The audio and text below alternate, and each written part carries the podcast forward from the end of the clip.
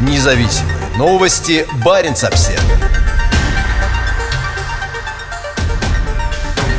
Норвегия делает шаг к низкоуглеродному обществу. Страна-производитель нефти представила амбициозный план зеленого роста и сокращения выбросов.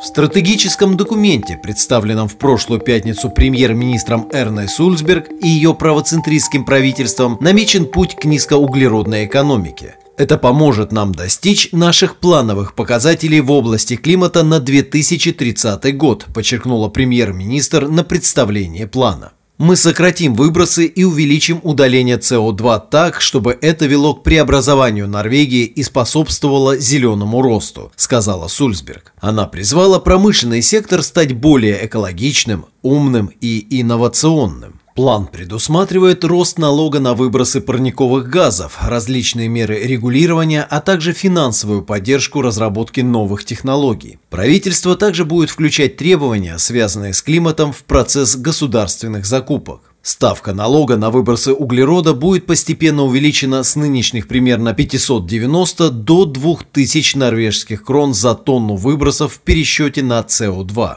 С 2022 года государственные органы всех уровней будут обязаны закупать автомобили только с нулевым уровнем выбросов, а с 2025 года это требование будет распространено и на городские автобусы. Паромы и высокоскоростные пассажирские суда будут должны применять технологические решения с низким или нулевым уровнем выбросов. План действий в области климата должен привести к 2030 году к 40% сокращению выбросов вне рамок Европейской системы торговли квотами на выбросы СТВ. Сокращения будут производиться внутри страны, подчеркнул министр климата и окружающей среды Свейнунг Ротеватен. В СТВ не включены выбросы транспортного сектора, обращения с отходами, сельского хозяйства и строительства. На их долю приходится около половины всех выбросов Норвегии.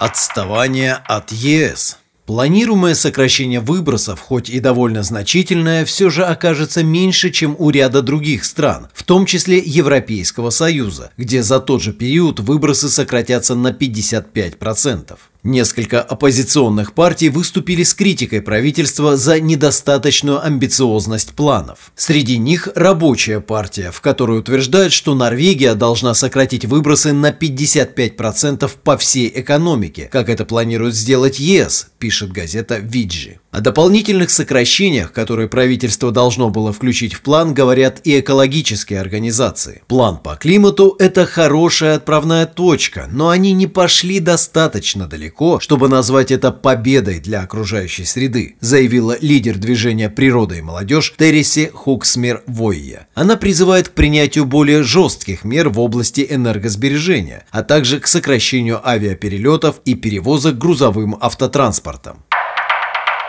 Электромобилизация. С 2008 года в Норвегии установлена нулевая ставка НДС на новые электромобили, что сделало страну мировым лидером по числу непроизводящих выбросов машин. В 2020 году Норвегия стала первой страной в мире, где продажи электромобилей превысили совокупные продажи автомобилей с двигателями внутреннего сгорания и гибридов. Доля электромобилей выросла до 54%, достигнув в декабре максимального значения в 66,7%. Стимулы, скорее всего, сохранятся еще несколько лет. План действия в области климата предусматривает продолжение мер для достижения поставленной на 2025 год цели, когда почти 100% новых автомобилей, реализуемых в стране, должны быть электрическими.